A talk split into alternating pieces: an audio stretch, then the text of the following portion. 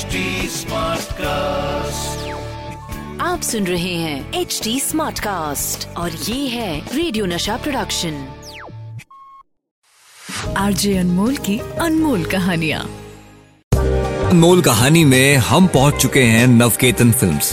Superstar Devanand अपने office में enter कर रहे हैं। ऑफ़िस के मेन गेट से अपनी कैबिन की ओर बड़े जोशीले अंदाज में सबसे हेलो हाय करते हुए पहुँचते हैं। कैबिन का दरवाज़ा खोला, अंदर दाखिल हुए और टेबल पर चिट्ठियों का एक बड़ा सा ढेर लगा हुआ है। बड़ा फ़ैन मेल्स हैं और क्या है मतलब अब इस ढेर में कई सारे फैंस और वेल विशेष के खत भी हैं।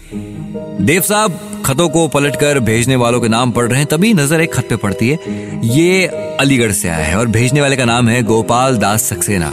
ये नाम पढ़ के देव साहब कुछ सोचते हैं और तुरंत एनवेलप के वो कोने को फाड़ के अंदर रखे खत को निकाल कर पढ़ना शुरू करते हैं। अभी खत पढ़ना शुरू किया ही था कि कई साल पुरानी एक याद ताज़ा हो जाती है। याद एक कवि सम्मेलन की। एक कवि सम्मेलन जहाँ पे कि देवानंद पहुँचे थे चीफ गेस्ट की हैसियत से। एक के बाद एक सभी कवि अपनी कविताएँ सुना रहे थे, तभी कवि गोपाल दास सक्सेना की बारी आती है। वो स्टेज पे आकर अपनी कविता की कुछ पंक्तियाँ सुनाते हैं और इसी बीच वहाँ बैठे चीफ गेस्ट, यानी कि देव साहब, वो भी बाकी श्रोताओं की तरह वाह वाह किए जा रहे हैं। कविता की हर पंक्ति देव साहब के दिल को छू रही है।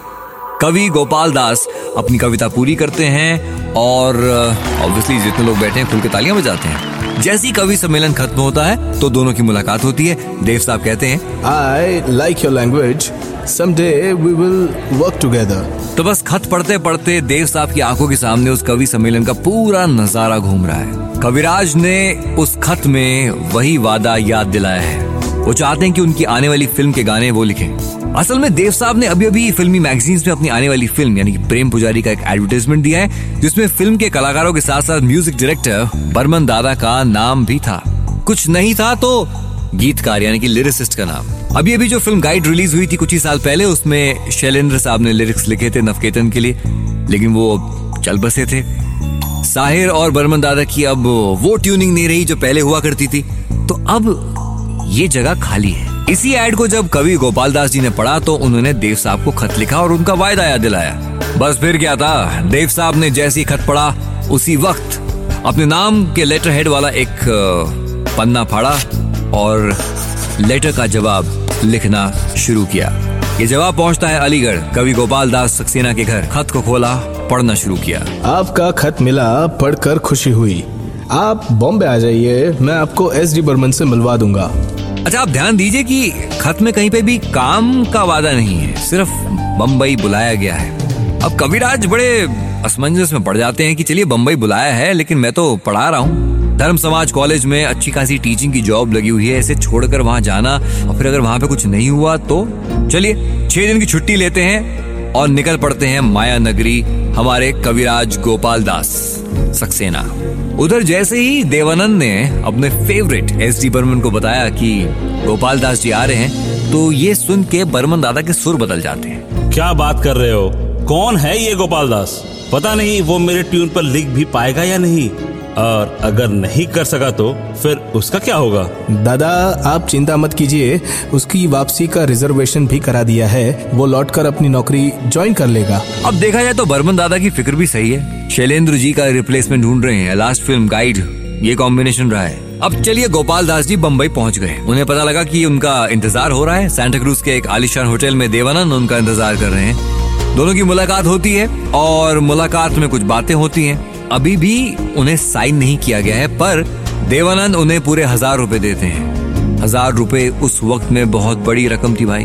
हज़ार रुपए देने के बाद, छह दिन के बाद गोपाल दास जी की वापसी का रिजर्वेशन भी करा दिया गया है। अब साहब, अगला वो दिन जब मुलाकात होगी बर्मन दादा और कविराज की।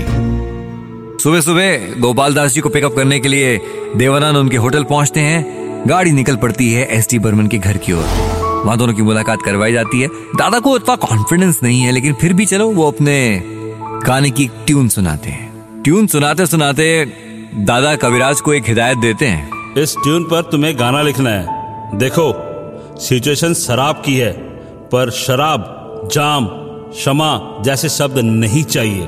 और गाने के शुरू में रंगीला रे ये आना चाहिए। चलिए जी तो ट्यून को सुन लिया है अब घर वापसी। देव साहब गाड़ी में बैठे हैं और वहीं बताते हैं कि पहले गाना वो सुनेंगे, उसके बाद बर्मन दादा। देर रात हो चुकी है। गोपाल दास जी के जहन में अभी भी वो ट्यून चल रही है और गाना लिख रहे हैं पूरी रात इसी गाने पे काम करते हैं। तो साहब, एक बार फिर से हाजिरी लगाई जाती है एस डी बर्मन के घर। देवानंद, कविराज और बर्मन दादा। दादा की वाइफ यानी कि मीरा जी, उनके सामने गोपाल दास जी दादा की ट्यून पे अपनी लिखी लाइनों को एक बार सुनाना शुरू करते हैं। एक्सपेक्टेशन बड़ी है भैया। गाना पूरा सुनाया जाता है। बर्मन दादा सोच में फिर अचानक कहते हैं, वाह वाह, क्या बात है। बर्मन दादा को गाना परफेक्ट लगा। फ़िल्म का पहला गाना बन चुका है।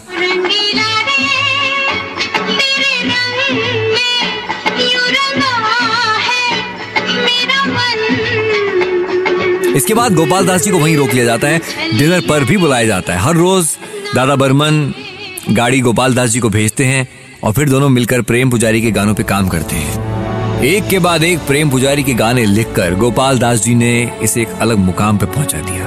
अगर एक तरफ़ फूलों के रंग से दिल की कलम से तो वहीं दूसरी तरफ़ प्यार के नशे, इश्क के उस सुरूर का एहसास करता हुआ शोखियों में घोला जाए। प्रेम पुजारी का म्यूज़िक सुपर हिट साबित हुआ और गोपाल दास, यानी कि नीरज जी यस वो देवानंद और बरमन दादा की टीम में सेट हो जाते हैं। ये सिलसिला यहाँ से शुरू हुआ तो बस फिर उसके बाद, हे, मैंने कसम ली। या फिर, जीवन की बगिया महकेगी। मेरा मन तेरा प्यासा। ये सिलसिला जो शुरू हुआ तो बस फिर उसके बाद तो मैं क्या बताऊँ? हे, मैंने कसम ली, जीवन की बगिया महकेगी। मेरा मन तेरा प्यासा। चूड़ी नहीं, ये दिल है मेरा। बहुत डेडली कॉम्बिनेशन है भाई ये। नीरज साहब, देवानंद, एस डी बर्मन, यानी कि एवरग्रीन म्यूज़िक आरजे अनमोल की अनमोल कहानिया। आप सुन रहे हैं एच डी स्मार्ट कास्ट और ये था रेडियो नशा प्रोडक्शन। H smart cast